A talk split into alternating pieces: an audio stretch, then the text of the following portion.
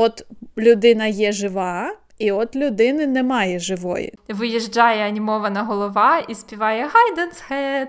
Ах, ви ж матеріалісти довбані. Слухай, що діється у зороастрійців? Нічого собі. І виходить, що з мене можна зробити чат-бота. У мене осяяння.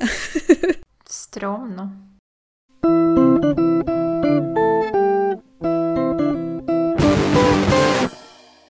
Всім привіт! Це подкаст Оці дві. Із отих двох я Іра.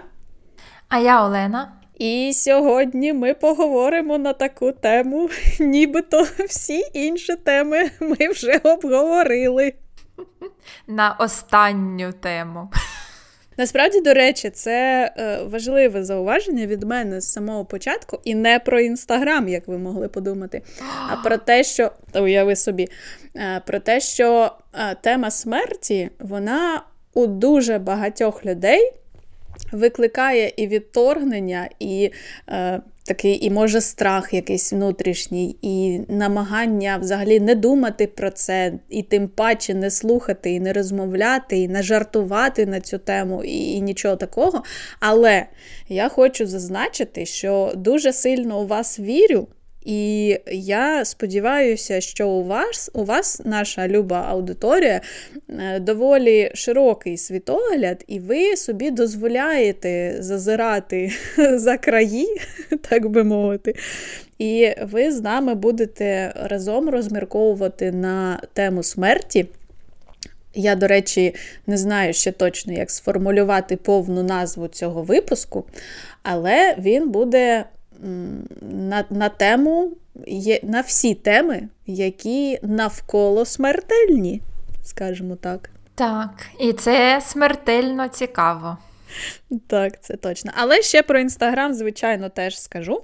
Бо у нас є інстаграм, оті дві подкасти він називається. Ви можете знайти пряме посилання в опису до цього відео або аудіо. А ще ви можете знайти його в пошуку в інстаграм. І обов'язково, коли це зробите, підписуйтесь і долучайтеся до обговорення в інтерактивному форматі. Плюс, якщо ви слухаєте нас на Apple подкастах, ставте зірочки, пишіть рев'ю. Якщо слухаєте на Ютубі, то ставте лайки, дизлайки, підписуйтесь і теж пишіть коментарі. А якщо слухаєте на Google подкастах або де-інде на інших платформах, то я не знаю, що ви там можете зробити.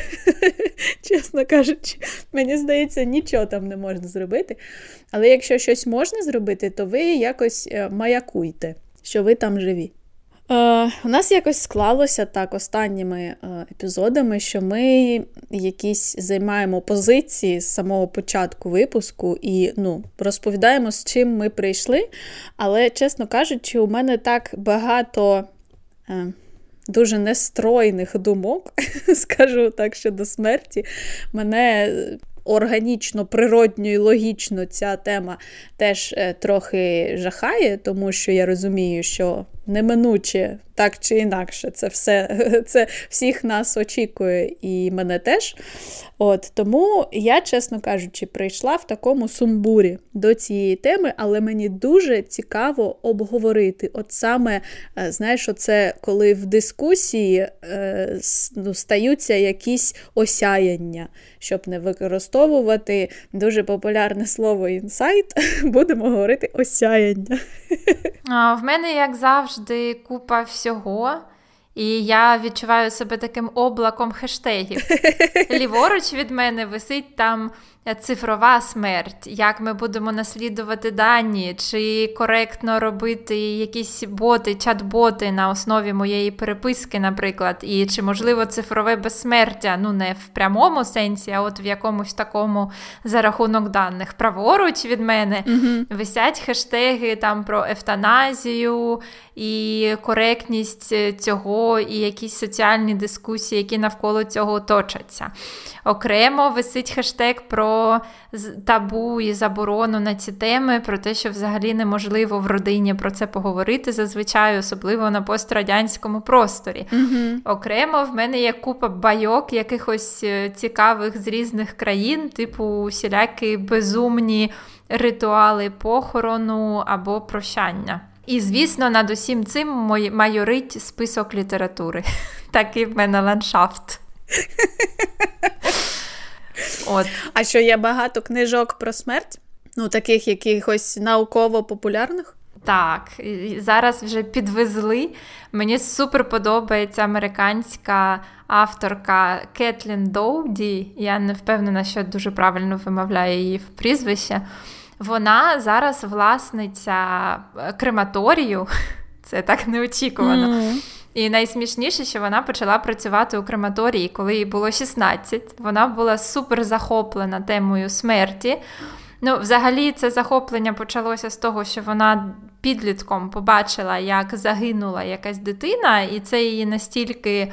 Ну, не те, що травмувало, хоча, можливо, травмувало, а просто заворожило, що вона намагалася розгадати цю тему, і потім це її привело до крематорію, де вона підробляла десь там влітку, і вона таки залишилася в цій індустрії. В неї є супер смішна книжка, наскільки може бути смішною книжка про крематорій, яка називається. Smoke gets into your eyes, в сенсі, що у очі вам потрапить дим, якщо ви працюватимете у крематорії. Mm-hmm. І вона там розповідає взагалі і про якісь смішні штуки, і про не дуже смішні штуки, що вона не погоджується з тим, як зараз взагалі влаштована смерть в Америці, ну що вона дуже медикалізована. Обов'язково треба там помирати в лікарні до останнього опиратися, і ніхто вже не помирає, як колись там спокійно собі вдома з відчуттям, що ну вже все, ну от все. І давайте просто зберемо родину і посидимо разом. Ну, ця традиція, що якщо хтось помер вдома, то треба телефонувати там до швидкої просто за секунду, щоб це тіло вивезли. Ну, принаймні вона так описує цю ситуацію, і що якась традиція, коли, наприклад, теж там 100 років тому самі родичі готували це, ну, в сенсі. Е, готували тіло, там вбирали його, ще щось, і проводили ніч, наприклад, з цією людиною. Зараз це неможливо уявити, і це теж їй не подобається. Їй не подобається не екологічність взагалі цих процесів, особливо поховання там після бальзамування і коротше якийсь такий треш, тому що це дуже багато хімікатів, незрозуміло для чого. Оцей. Передсмертний макіяж, коли взагалі людина теж на себе не схожа. Ну і причому вона пише, що він потрібен. Найчастіше просто з естетичних міркувань, скажімо так, бо вже якийсь там процес пішов, але не такий, як прям в театрі, знаєш, з помадою і з цим таким різним. Ну і коротше, вона про все це пише. І ще вона, це дивно, але в неї є відеоблог. Отак неочікувано. Він називається Ask a Mortician, в сенсі, що спитай, типу, у спеціаліста з похоронної справи. Я не знаю, чи можна перекласти це одним словом. Mm-hmm. Ну, але блог такий, він відеоблог на Ютубі трохи не такий глибокий, насправді, як книжка, бо там якісь приколюхи з минулого, якісь історії про те, як хтось вкрав голову Гайдена з його труни для того, щоб я не знаю, що може долучитися до таланту Гайдена, чи я не знаю. І вона там оповідає цю скажену історію, як вони шукали в сенсі детективи, якісь чи хто там шукав голову Гайдна.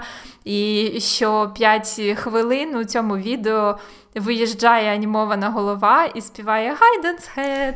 І це просто якийсь тришак. А якщо ви це подивитеся, то просто Haydn's Head буде співати у вас в голові до кінця ваших днів. Ну і коротше, вона дуже прикольна. Вона така евангелістка а, іншого погляду взагалі на поховання, на смерть. І в неї є друга книжка, яка просто оповідає про різні безумні абсолютно ритуальні практики з різних країн. Вона їх дійсно об'їхала, типу, ледь там не весь світ. І це теж окрема розмова. От, це початок списку літератури. Тобто людина, яка щиро і взагалі без жодної там якоїсь е, темної думки, просто щиро захоплюється е, темою смерті, і їй цікаво подивитися з різних боків, із філософського, із практичного, і з е, екологічного, правильно я зрозуміла? Так, Вона абсолютно всебічно це оглядає, починаючи від того, що вона там е, проводить якісь професійні конференції, де вони обговорюють якісь хімікати, чи що там вони використовують для збереження типу тіла, ну або я не знаю, що технології, тупо технології.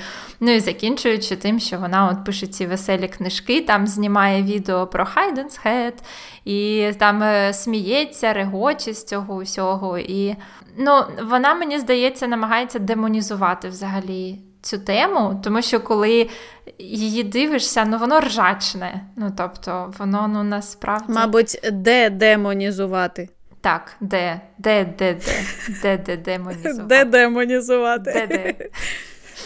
Це прикольно, бо е, мені здається, в принципі, на будь-яку тему, не тільки смерті, а взагалі будь-яку е, професію або напрям е, чого завгодно, дуже складно знайти людину, яка реальний професіонал, який захоплюється і може передати це все ще через відео, через епістолярний жанр і через все. А тут така складнюща тема для прийняття аудиторією, правда? І якщо людина це реально може класно доносити, то це прям унікальна штука. Я, У мене осяяння. Звісно, воно трошки. Не зовсім так, як у нас, тому що я так розумію, що там вона намагається боротися з практиком, з практикою обов'язкового якогось бальзамування. Я навіть не впевнена, чесно кажучи, як воно там робиться і навіщо.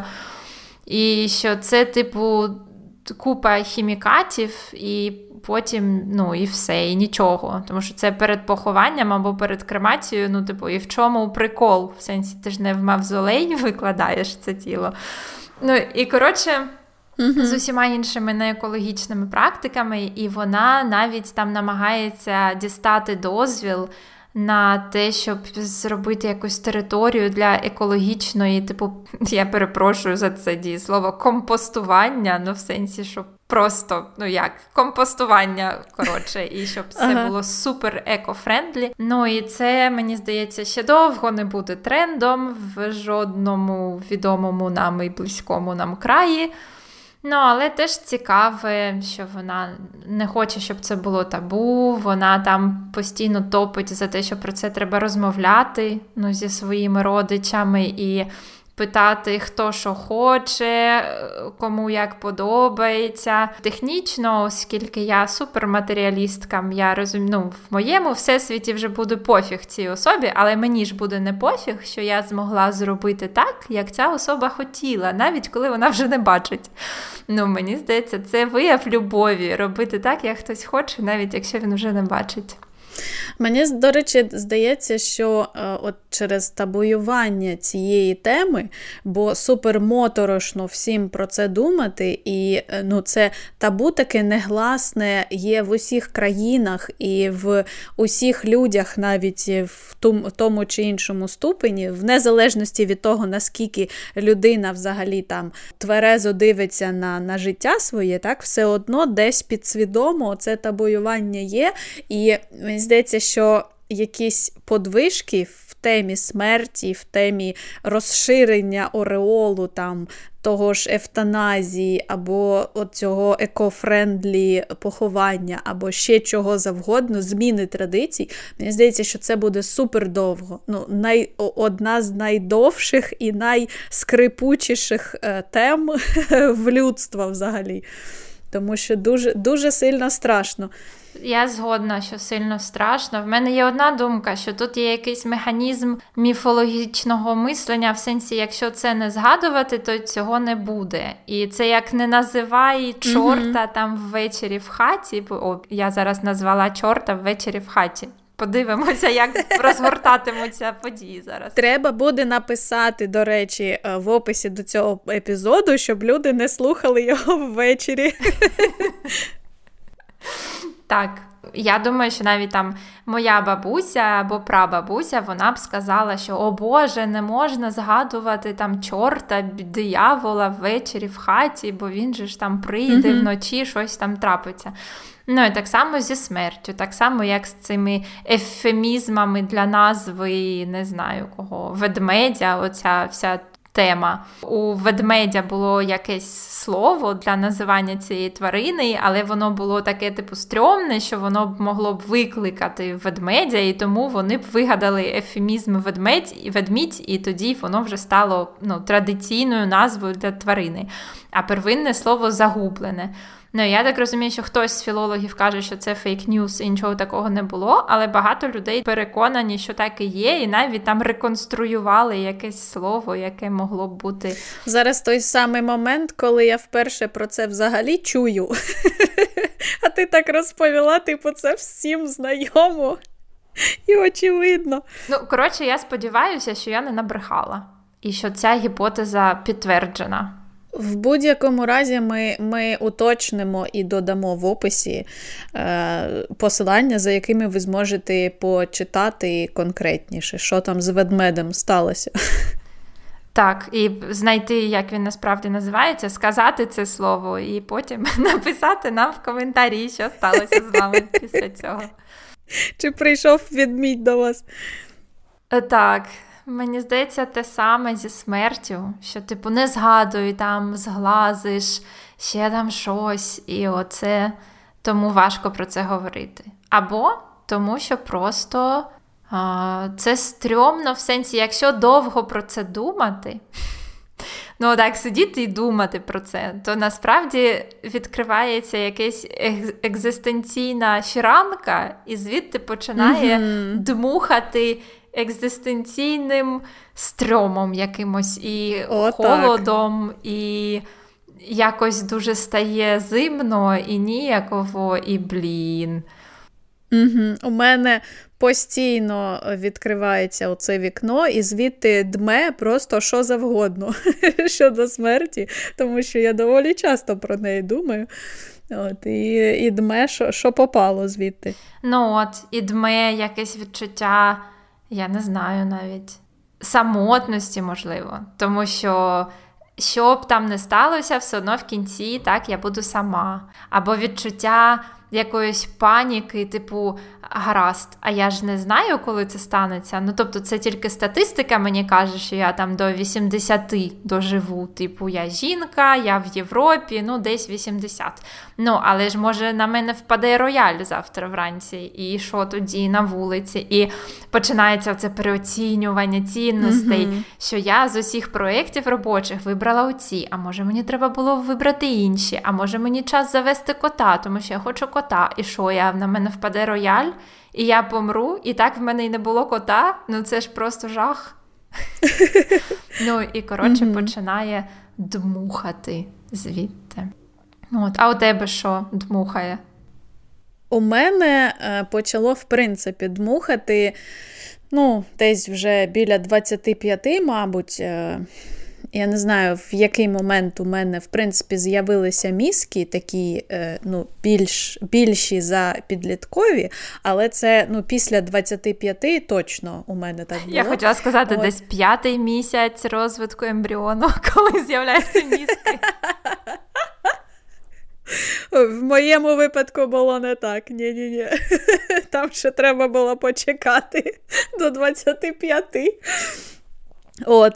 Ну і виходить, що е, ну, я, в принципі, почала замислюватися на тему смерті, і, звичайно, це було спровоковано тим, що в мене була бабуся, яка, якій вже було за 80. Тобто я розуміла, що рано чи пізно відбудеться цей момент, коли її не стане. Ну, Це е, якби близька людина. Тобто, звичайно, я і раніше розуміла, що буває смерть, і є смерть, і тощо, але близька людина людина, яка, з якою у мене емоційний зв'язок, це була саме бабуся. Я вам скажу навіть більше, що коли врешті на 86-му році свого життя бабуся моя померла, і вона померла досить швидко і, ну, можна сказати, це був непоганий варіант смерті, якщо можна так висловитися, тому що це не той випадок, коли людина там умовно 5 років лежить прикована до ліжка і взагалі страждає і нічого не може сама робити. От не такий був випадок, вона досить е, швидко померла. Але незважаючи на те, що це вже було кілька років, як я почала замислюватися над тим, що рано чи пізно я її втрачу, і незважаючи на те, що пару місяців вона хворіла сильно е, і врешті померла, все одно. Для мене її смерть стала абсолютно раптовою подією. Ну, я зрозуміла, що до смерті неможливо підготуватися. Екстраполюючи цю думку на себе, я розумію, що до своєї смерті, мабуть, я також не зможу підготуватися ніяк, навіть якщо мені буде хоч 90, хоч 120, хоч скільки. І оця раптовість мене дуже вражає і е, дме з того вікна екзистенційного, коли я думаю про смерть. Що ще звідти дме, це те, що смерть вона для мене абсолютно незбагненний процес. От людина є жива. І от людини немає живої, то набір молекул, умовно кажучи, залишається тим же самим. Але щось відбувається, і я цього збагнути взагалі не можу. У мене мозок, ну я не знаю, може це е, природньо, що в людини мозок не ну, не може збагнути цього, а може це конкретно моя проблема. знаєш, Але от раптова і незбагненна оце якраз ці два слова, які для мене описують смерть. І роблячи з цього всього висновки. Е, я, звичайно, зробила два абсолютно рівноцінних, протилежних один одному висновки з цього всього, як зазвичай я люблю робити. Е, що з одного боку я завжди тепер пам'ятаю про те, що смерть і моя, і моїх близьких, вона ну, в будь-який час поряд. Це може статися абсолютно раптово в будь-який момент. І пам'ятаючи про це, з одного боку, треба жити максимально повним життям ну, наскільки я можу. Це стандартний такий оптимістичний висновок, який, в принципі, ну, доволі розповсюджений. Але з іншого боку, в той же самий час, в принципі, немає різниці. Як саме я житиму, якщо в будь-який момент це все е, припиниться, знаєш, абсолютно раптово, і мені буде вже все одно. От у мене дме е, от таке розмірковування щодо смерті.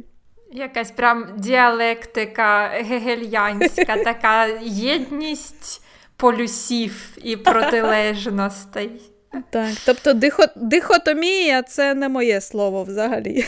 Я ще згадала оцю ідею, коли ти розповідала про позитивний висновок і життя наповну. Як питають, типу, якщо б вам залишалося жити один день, що б ви зробили, і щось таке. я я завжди думаю, що блін, ну якщо б мені залишалося жити один день, то я б написала емейл, де знайти ту статтю, яку я ще не дописала. І це просто максимум. Ну, в сенсі, ну а що що я вже можу, якщо один день? У мене все нормально. Ну, віддала б паролі від кредиток е, комусь з близьких. От і весь mm коротше, весь план на цей день. А з іншого боку, якщо от ну, мене більше лякає не один день, а ця невизначеність. Ну. Скільки таких днів лишилося?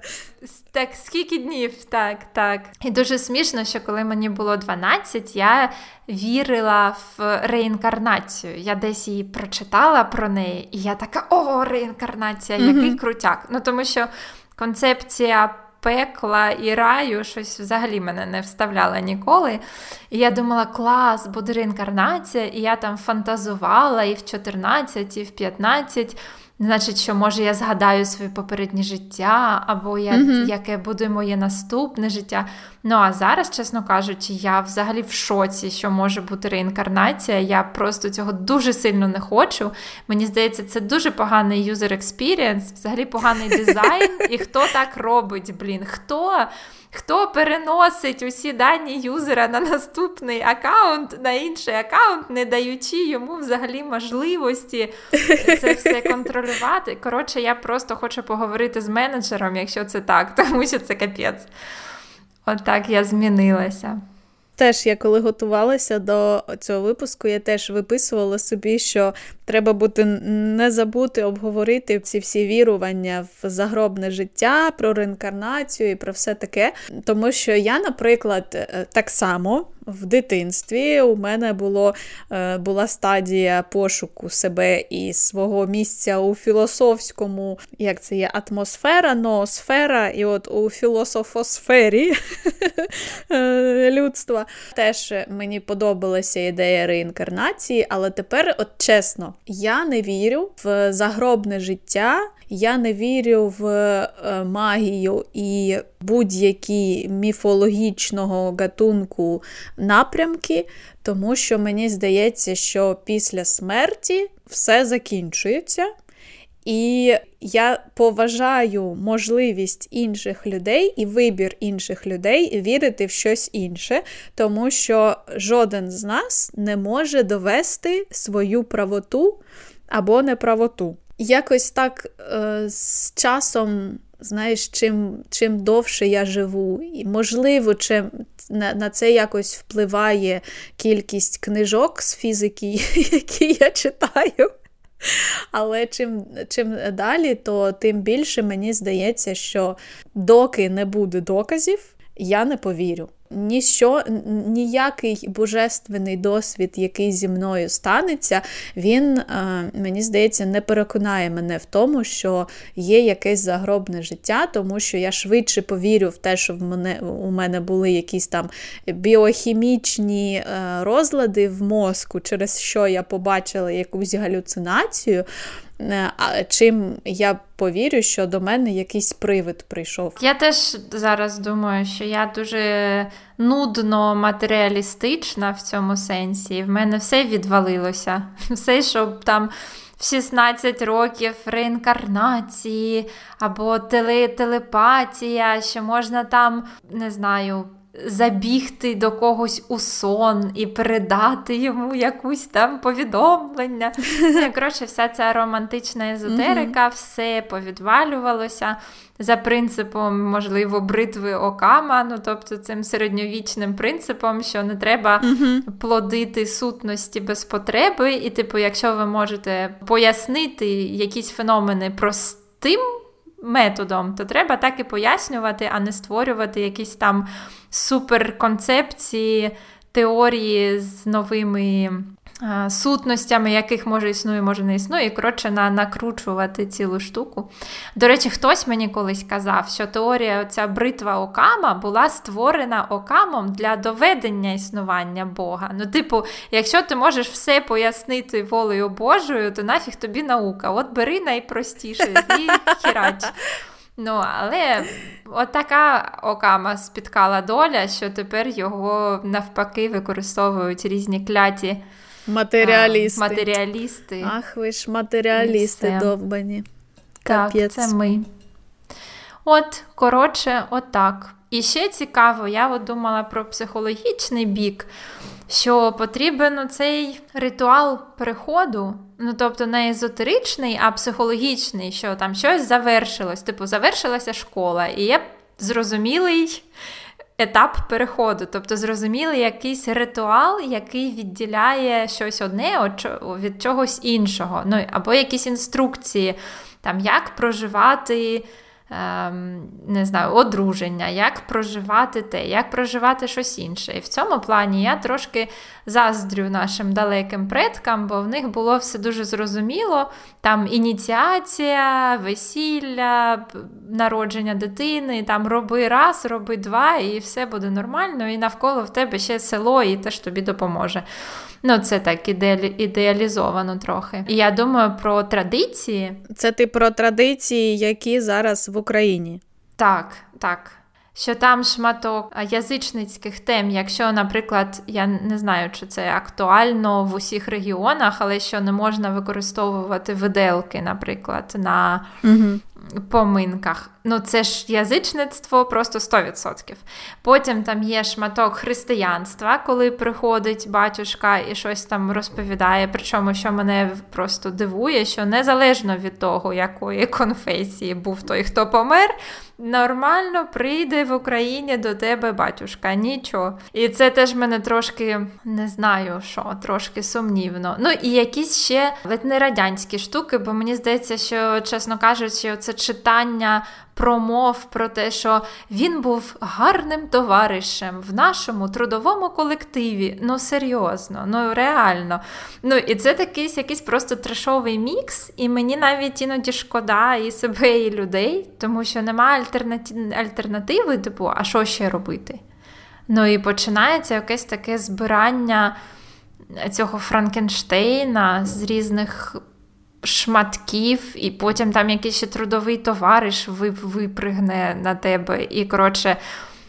Так, до речі, це ж не тільки е, смерті і не тільки похорону, е, мені здається, Ну, Це це, це і весілля, і дні народження, і е, оці хрестини дітей, і оце все ну, будь-які традиції, вони трохи франкенштейності в собі мають.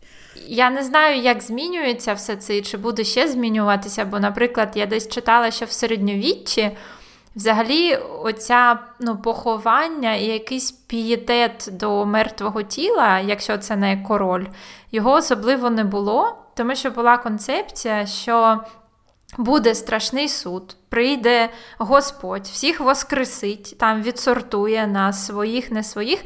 Ну і тому тіло, воно взагалі не має значення. Яка різниця все одно там десь є душа, вона там десь мотиляється в чистилищі. Ну і потім Господь там розбереться з нею, і все буде ок. А тіло не має значення, бо воно там земне, тлінне і всякі такі штуки. Ну, мені здається, зараз точно має значення, ну бо як. Цікаво ще крізь культури, наприклад, як воно працює. Бо я десь читала що теж, мені здається, може у цієї Кетлін, що багато які країни вони не дуже і навіть засмучуються. Ну, в сенсі, хтось там якось муміфікує своїх померлих і раз на рік їх викопує. Перепрошую. І, типу, така тусовка, там танці, егегей, а от і прабабуся прийшла до нас, і всі такі хе-хей, і потім закопують. Ну і це свято, це круто. Ну, як зустрітися з прабабусею, це, це, це ж круто, круто. Ну і навіть вона і нічого виглядає. Так а десь же є, що е, от самі похорон, саме похорон це свято, тому що ну, якщо в культурі є е, вірування у реінкарнацію, це означає, що людина якби пішла на нове коло, і давайте всі взагалі порадіємо за неї. Чого сумувати, якщо це ну, всі там в білому, всі з квітами і всі пляшуть. Мені мене вразили ці зороастрійці, мені дуже їх шкода, коротше. Вони там десь в Індії сидять, ну їх же ж небагато, я так розумію, взагалі, тих, хто притримується цієї релігії. Угу. У них традиція поховання пов'язана з так званими вежами мовчання. Там, типу, такий, як якийсь амфітеатр, де вони складають тіла померлих і мають прилітати грифони, і, ну, які падальники, і типу з'їдати все, що там є. Я так розумію, що кістки зостаються, але вони їх якось там чи заховують, чи перемолюють, чи десь коротше.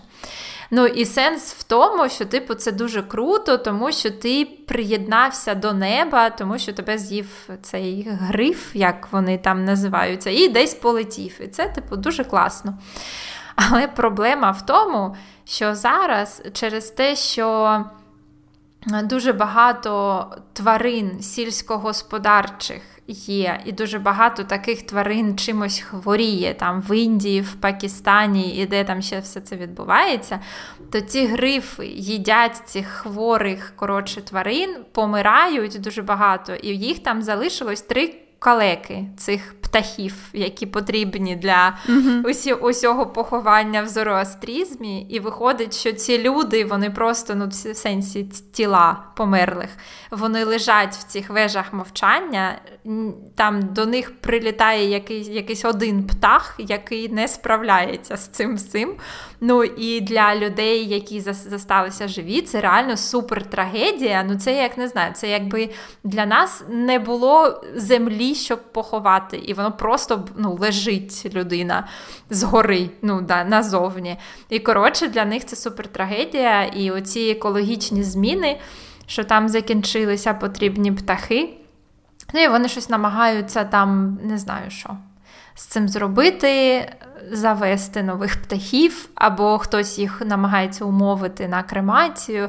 Коротше, я не знаю, чим закінчилася ця історія, але я просто уявила собі, що десь в світі все настільки по-іншому, що там. Стоїть вежа мовчання, куди вони зносять значить, ці трупи, і там вони чекають на птаха, щоб приєднатися до неба, а не просто так. Ну, але це звучить доволі романтично приєднатися до неба. Це як е, в Індії, коли спалюють тіла і скидують е, золу, ну, попіл у ганг, так?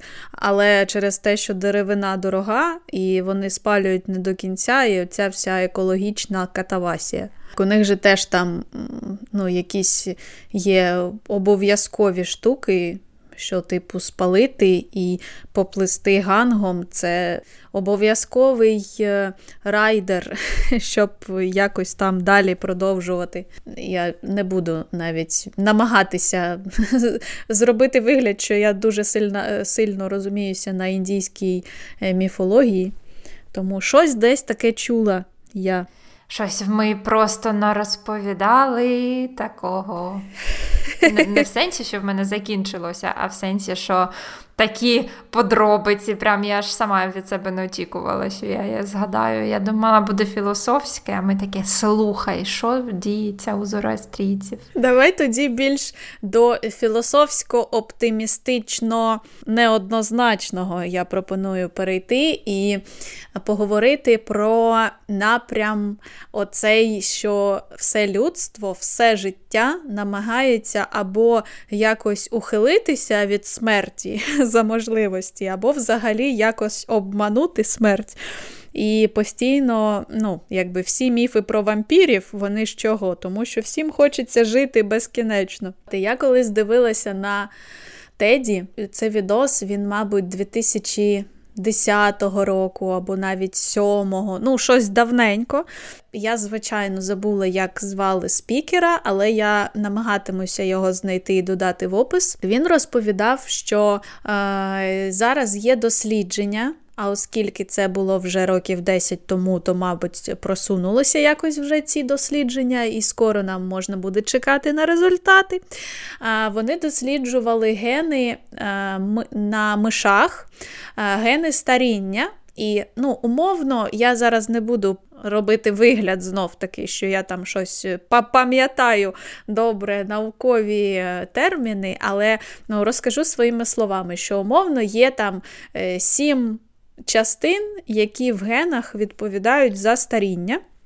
От, І якщо всі ці сім частин виключити, ну, вимкнути з процесу, скажімо так, ти не будеш старіти. Е, миша може прожити скільки завгодно, ну або е, в лабораторних умовах давайте хоча б в два рази продовжимо її життя. От, І він там е, детально розповідає про всі ці сім частин, там, за що вони відповідають, як можна на них повпливати.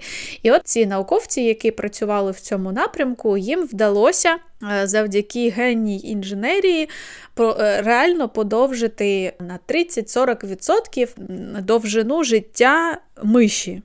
От, І він розповідав, що, е, ну, умовно кажучи, що зараз темпи розвитку науки такі, що якщо сьогодні ми подовжуємо е, життя миші на 40%, це означає, що там років через 10-15 ми переходимо на експериментування на людях. І що е, потенційно там ще через 10-15 років ми вже зможемо подовжити на 40% е, життя людини. І, ну, А далі, якщо екстраполювати, то ще 10 років, то це ще е, ще 40% подовження людини. І далі, далі, далі виходить, що там, умовно кажучи, люди, які зараз, якщо їм ну, 30 або менше, або вони ще не народилися, то висока вірогідність того, що вони доживуть до моменту, коли їх життя подовжуватиметься за рахунок генної інженерії, причому це буде відбуватися там не на 5-10 років воно подовжуватиметься, а на 30, 40, 50, 60.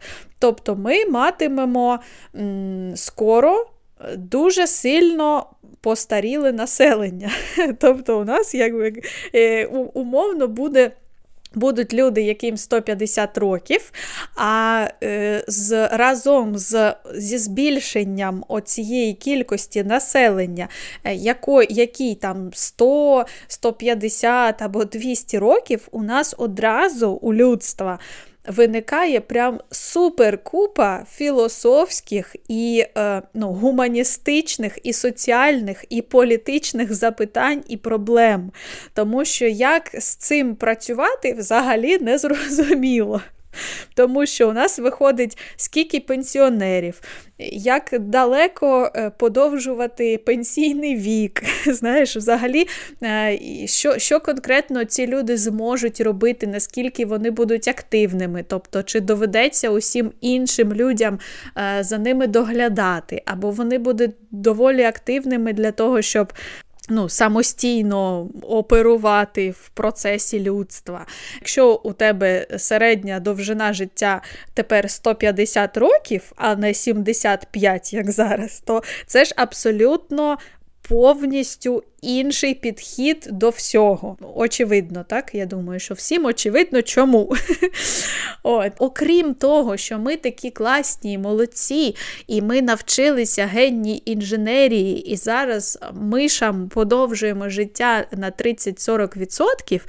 Перед тим, як запроваджувати це е, ну, якби в такий в людський процес, треба взагалі надалі подумати трохи, якби зазирнути знаєш, за цей край, і взагалі якийсь план вигадати, що що робити, якщо це реально запрацює.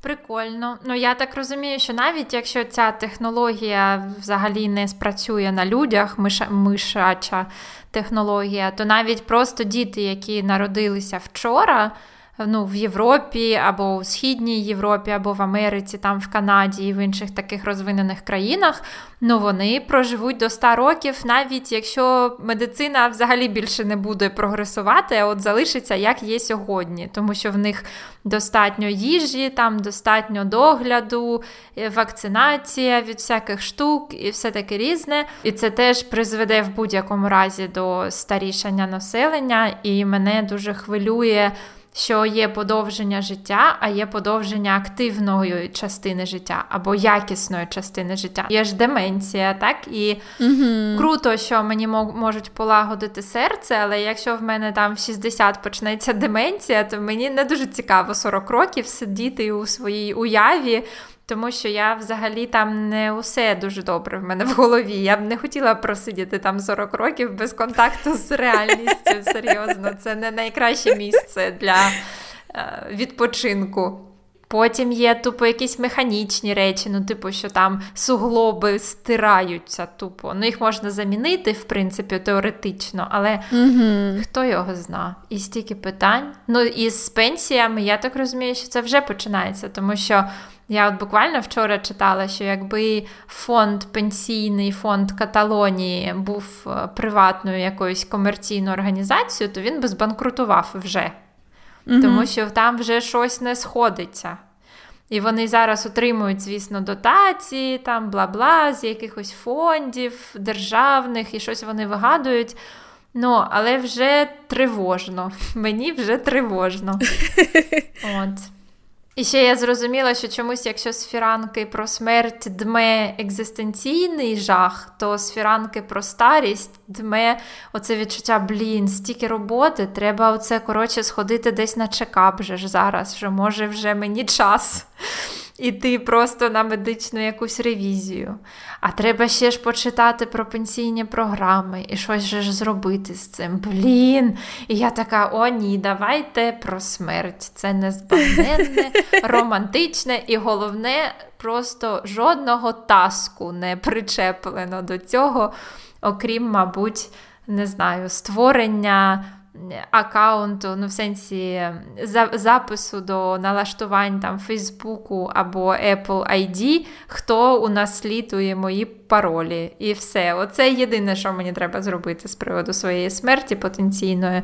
А от старість це, блін, стільки роботи капець. До речі, знаєш, в деяких ем, духовних напрямках я зараз не не пригадаю, як, які саме, як вони називаються, але є. Е, я думаю, що в багатьох, мабуть, є е, практики підготовки до смерті. Ну, умовно кажучи, не коли тобі 80 вже, і ти якби е, готовий відійти. Ні, взагалі не те. Коли ти молодий, ну, доросла людина, але доволі молода, там 30-40 років тобі, ти вже починаєш якось ну, з психологічно-духовного такого боку робити якісь вправи, там теж отримувати якісь осяяння, у тебе є якийсь умовний гуру або мастер, або як це правильно називається, і ви робите з ним якісь практики, ретріти і все таке, для того, щоб ти духовно підготувався до смерті і якби зустрівся з нею в якомусь гідному стані, скажімо так. Але я чесно не уявляю, як можна підготуватися до смерті. У мене от е, тут у мене немає якихось е, неконкретних відповідей, мені здається, ніяк.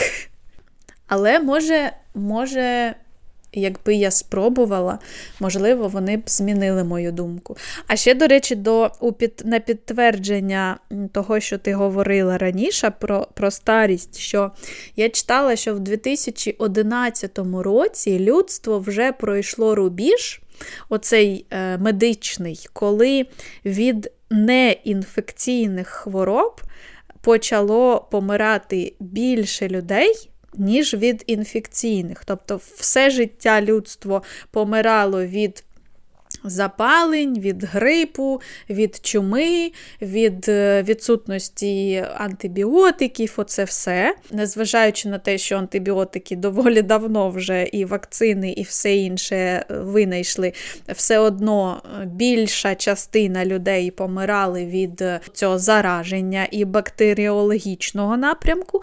А в 2011 році вони, ну, люди більше почали помирати від інфарктів, інсультів. Е, серцевих недостатностей, діабету, раку і всього того, що не є інфекційною хворобою. І це до речі, призводить до ще більшої кількості роботи, тому що виходить, що медицина вже настільки просунулася, що вона захищає тебе від е, того, що ти помреш від гангрени, але е, вона перекладає відповідальність на тебе за те, щоб у тебе в 45 або 55 років не було інфаркту. Тому що це тобі треба гуляти на свіжому повітрі і правильно харчуватися. І це тепер вже твоя відповідальність. Це мене трошки пригнічує. Ну, але мене дуже цікавить, наприклад, як скаканули технології цього повсякденного типу піклування про здоров'я. Бо, наприклад, в мене є Apple Watch, і оцей годинник в нього є функція моніторингу пульсу постійного. І коли в мене підстрибує пульс вище за 120 ударів на хвилину, і я при цьому не рухаюся і не займаюся спортом і не роблю жодних рухів, то він починає мені слати нотифікації, типу, ти там нормально? Що в тебе з пульсом? Чо, чо ти? От чо ти? Ну, і, ну, Якісь такі нотифікації, типу, що я бачу, що в тебе підстрибнув пульс, але ти не рухаєшся, що сталося?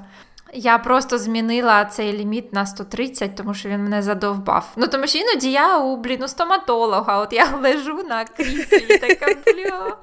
І от він і підстрибнув. От от вам і 122. Або іноді, ну не знаю, перелякалася, про щось неприємне подумала. І, Але він такий бдіт. Там навіть є цей ем, індикатор падіння, що коли ти падаєш, просто там перечепився і впав то він каже, що типу ви впали, і якщо ви нічого не зробите, то я типу покличу швидку. Нічого собі. Ну, Якщо ти не натиснеш йому, типу, охрана отміна, то він типу телефонуватиме у швидку і передаватиме твої дані, де ти знаходишся. Ну, це можна вимкнути теж, мені здається, в мене це вимкнено, але у когось було з моїх друзів увімкнено, і людина просто перечепилася на сходах і впала на на руки. Взагалі нічого такого. Але годинник так відреагував і сказав, що типу ви впали, і я збираюся телефонувати угу. у швидку.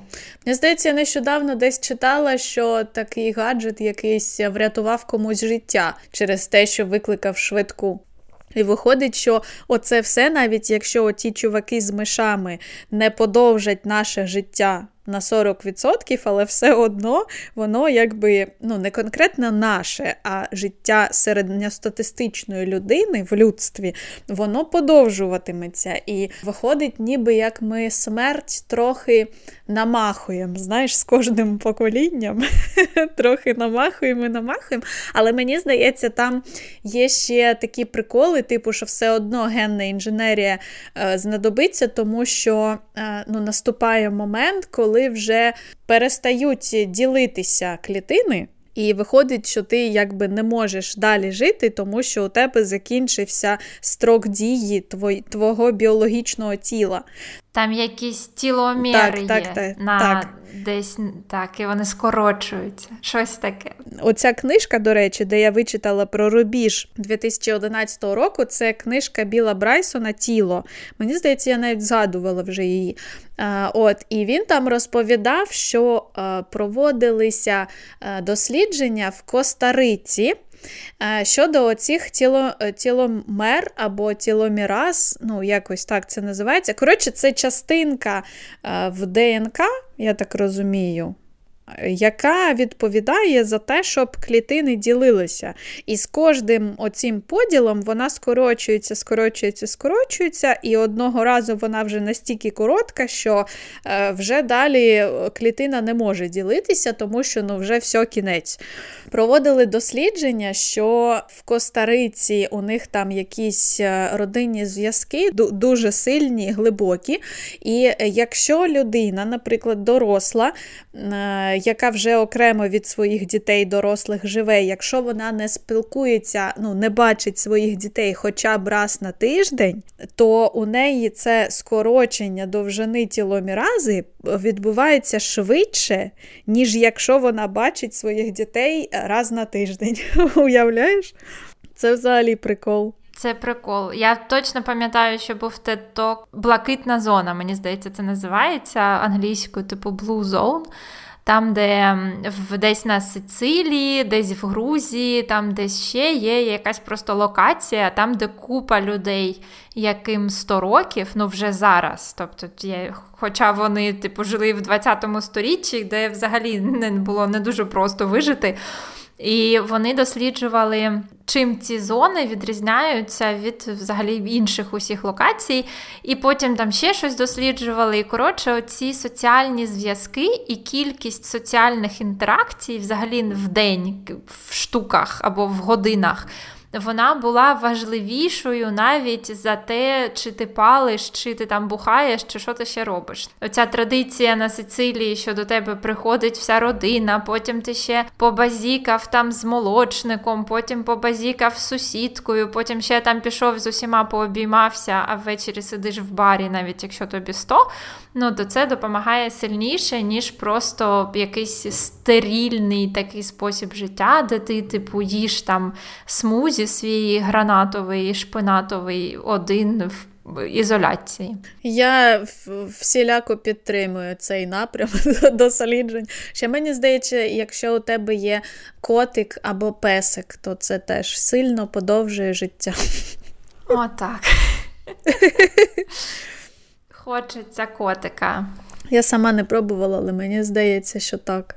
От, А ще, знаєш, є така у мене думка, повертаючись до того моменту, коли дивно, що один набір молекул. Між е, людиною, яка от була жива, і через годину вона вже мертва.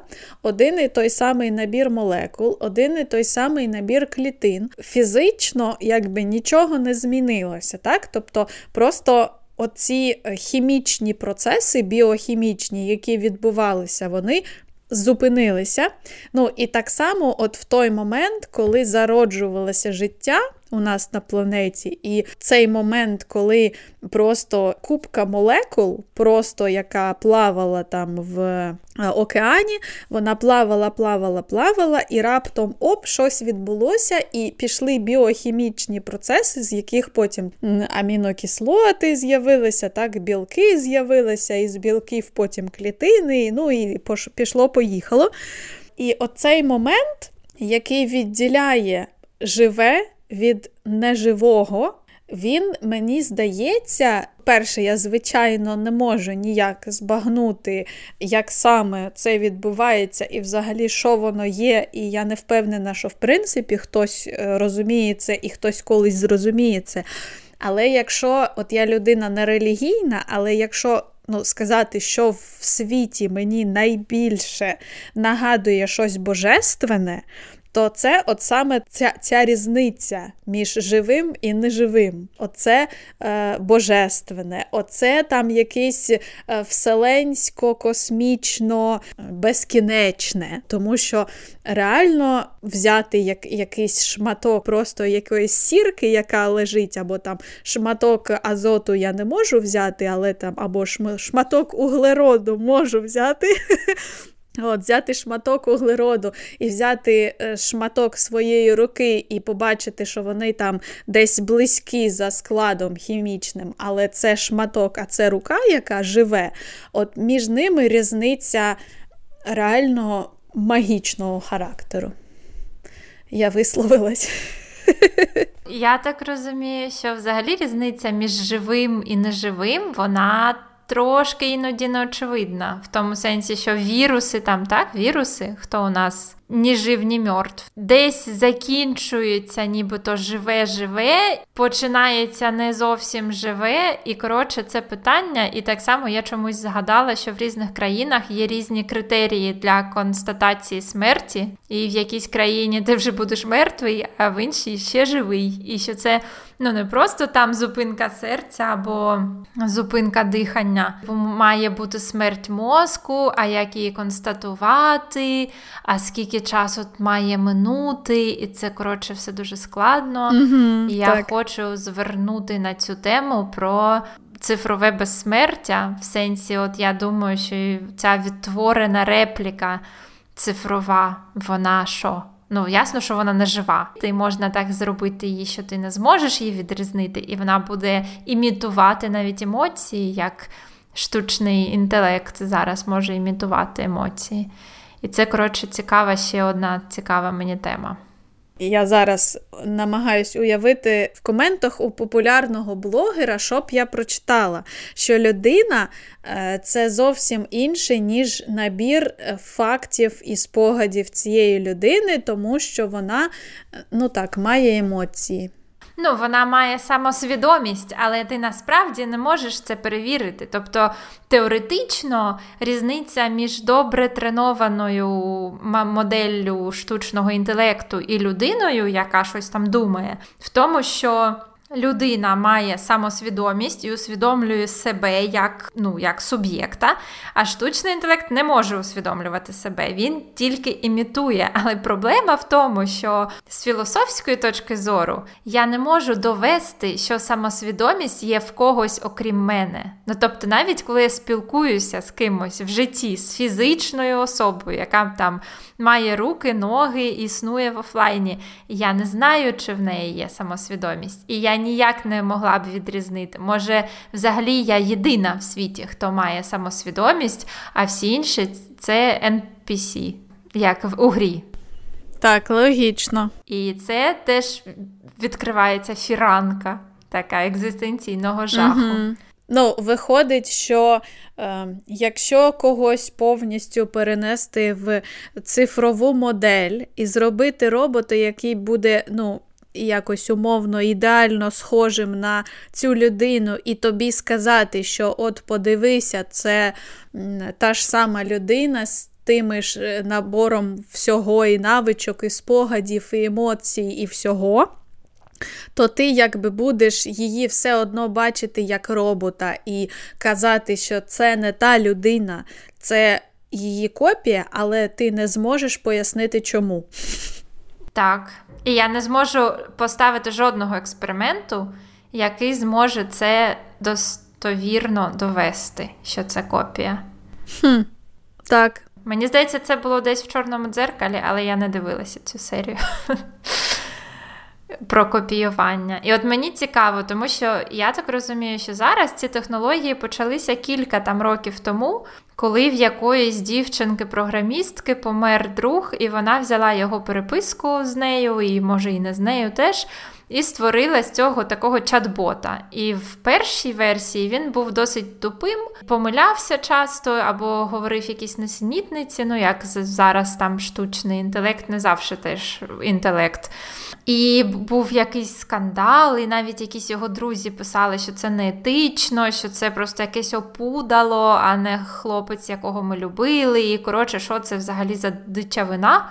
Потім з цього проєкту виросла, виросла аплікація Репліка, яка, типу, нікого вже не імітувала, вона, типу, імітувала тебе. Ну, в сенсі, вона тебе слухала постійно, ставала твоїм другом. Ну, в сенсі, вона питала, як в тебе пройшов день, як ти себе почуваєш. Потім вона запам'ятовувала те, що ти розповідала колись і казала, а як там справи з там з цією книжкою, яку ти читала.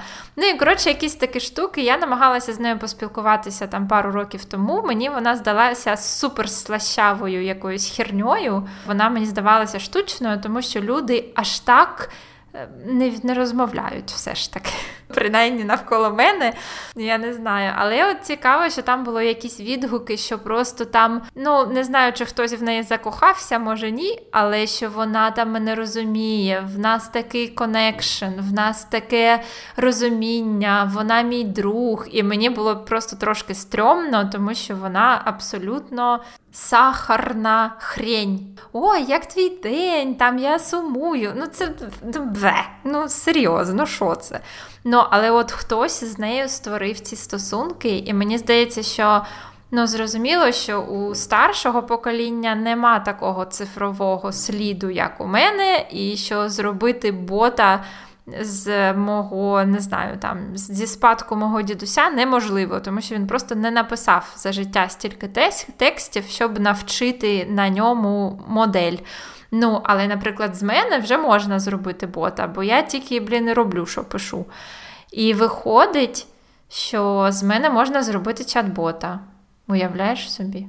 Я уявляю, що, е, по-перше, з тебе можна зробити чат-бота, по-друге, е, з тебе і всіх інших будуть робити чат-ботів. І по-третє, через якусь кількість років оці стосунки. З ботами, роботами, чат-ботами і всім іншим стануть абсолютно нормальною штукою, чим будуть користуватися, ну, просто ну, всі. Багато людей, типу, як зараз, користуються соцмережами і вже не пам'ятають час, як їх не було. Так.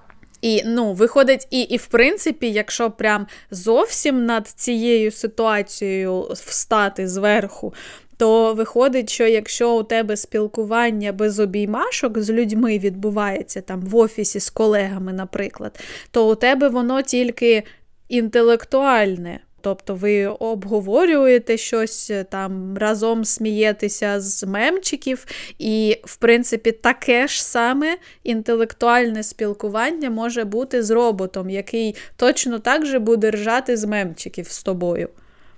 Те, що може існувати чат-бот абстрактний, з яким я буду мати емоційний зв'язок, мене не дуже хвилює, тому що я навіть з принтером в мене там love-hate relationship, ну в сенсі це нормально відчувати якісь почуття до чогось не ну, неживого. Там я можу любити свій телефон, або не любити його, або любити пальто.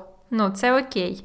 А от що мене хвилює, що, наприклад, якщо хтось з мого покоління, в кого дуже багато текстів і фоток, от із цієї людини після смерті зроблять чат-бота. І зараз насправді можна просто взяти фотку людини або відеозапис зум дзвінка і заанімувати так, що він буде озвучувати усі тексти. Тобто, теоретично, технічно я можу телефонувати до будь-якої особи, яка померла. І з етичної точки зору я не знаю, чи я хочу це. Бо ну, якщо в мене ніхто, слава Богу, не помер там протягом останніх тижнів і місяців, то зараз мені здається, що це дуже погана ідея, тому що це якесь просто ну, коперсання в рані або заперечення реальності, або я не знаю що. Але я точно знаю, що якщо хтось помре зараз, то я буду просто перша в черзі телефонувати в зумі цій людині, щоб можна було там побачити її, поплакати, ще там щось.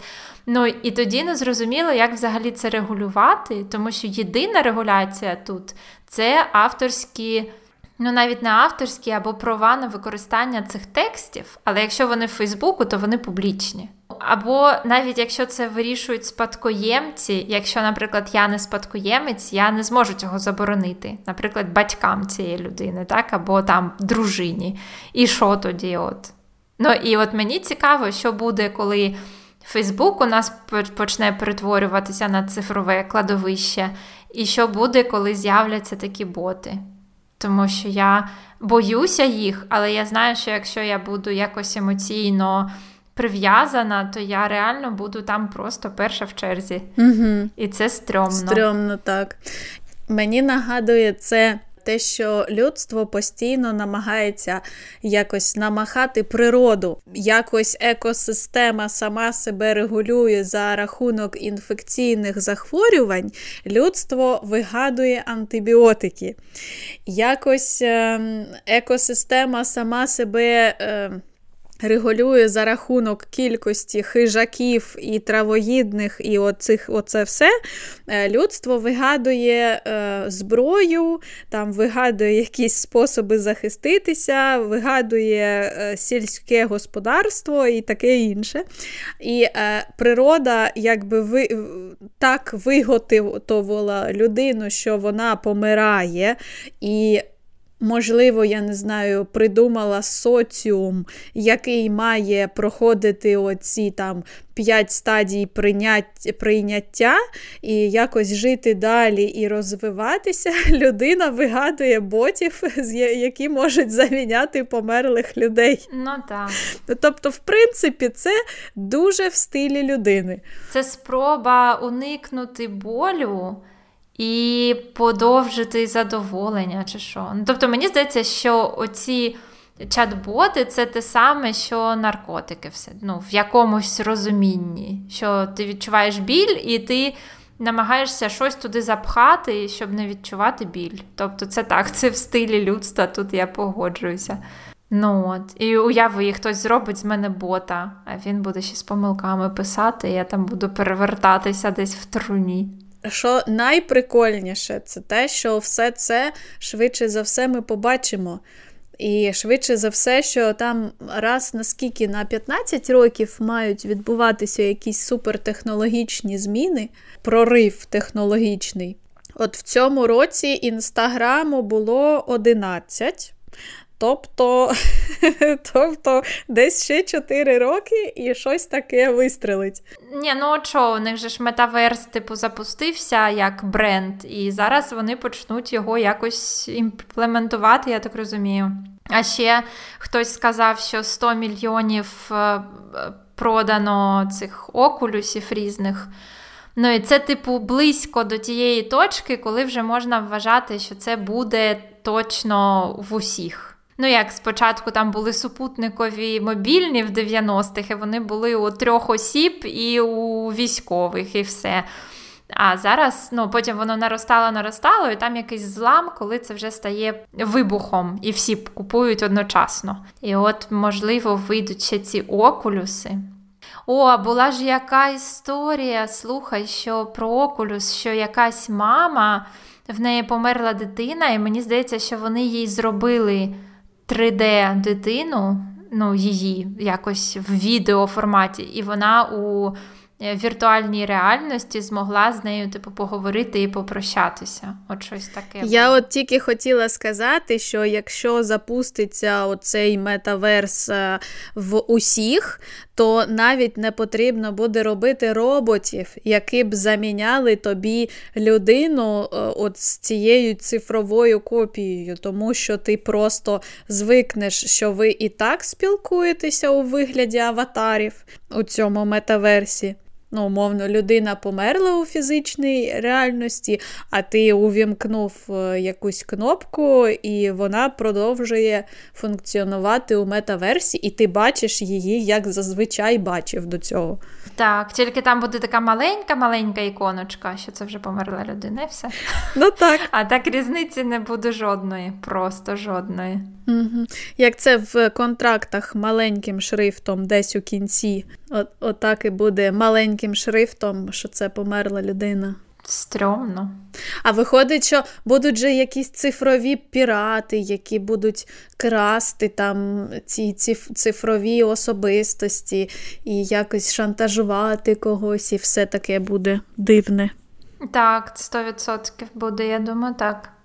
Ну, цікаво, що ще цей емоційний зв'язок справа ж не тільки в тому, що хтось з реальності помре і залишиться у цьому боті. А ще я тут нещодавно виявила, що я прив'язуюся до людей, яких я просто читаю, навіть якщо це не якесь там супер-селебріті, типу там Алан Рікман помер, і всі засмутилися.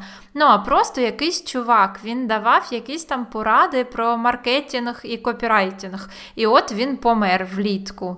І я така, блін, ну, в Фейсбуку. Ну і я реально засмутилася, і це було дуже дивне відчуття. Тому що мені один раз ми десь спілкувалися в коментарях, і я нікому не могла про це розповісти, тому що, ну, а що я розповім? Коротше, був один чувак, я ніколи з ним не працювала, не спілкувалася, не переписувалася. Він помер, і я засмучена.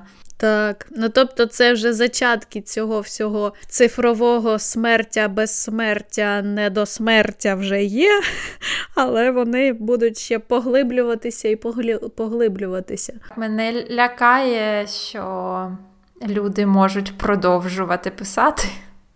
Ну, тому що генерувати текст в стилі якоїсь людини це вже існує. Це вже зараз можна це робити. От і що? І як далі? Мені здається, що зараз якраз такий прекрасний момент е, на цьому питанні поставити три крапки. І і дати любим слухачам можливість порозмірковувати над цим самостійно.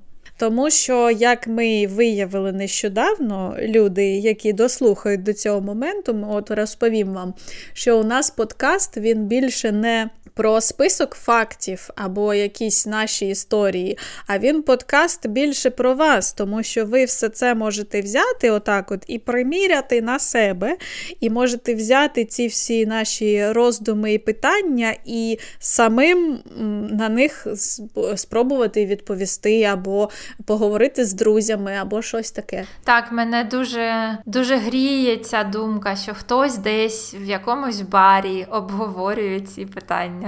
Не знаю, чому.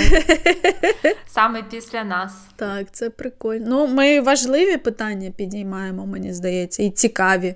Хрін з тим, що важливі, більше е, краще, що цікаві. Поки ми живі, поки ви живі, давайте якісь вигоди з цього з цього мати. Давайте спілкуватися, пишіть нам в інстаграм, пишіть нам коменти. І, і що? І ми почуємось в наступних випусках. Так, побачимось.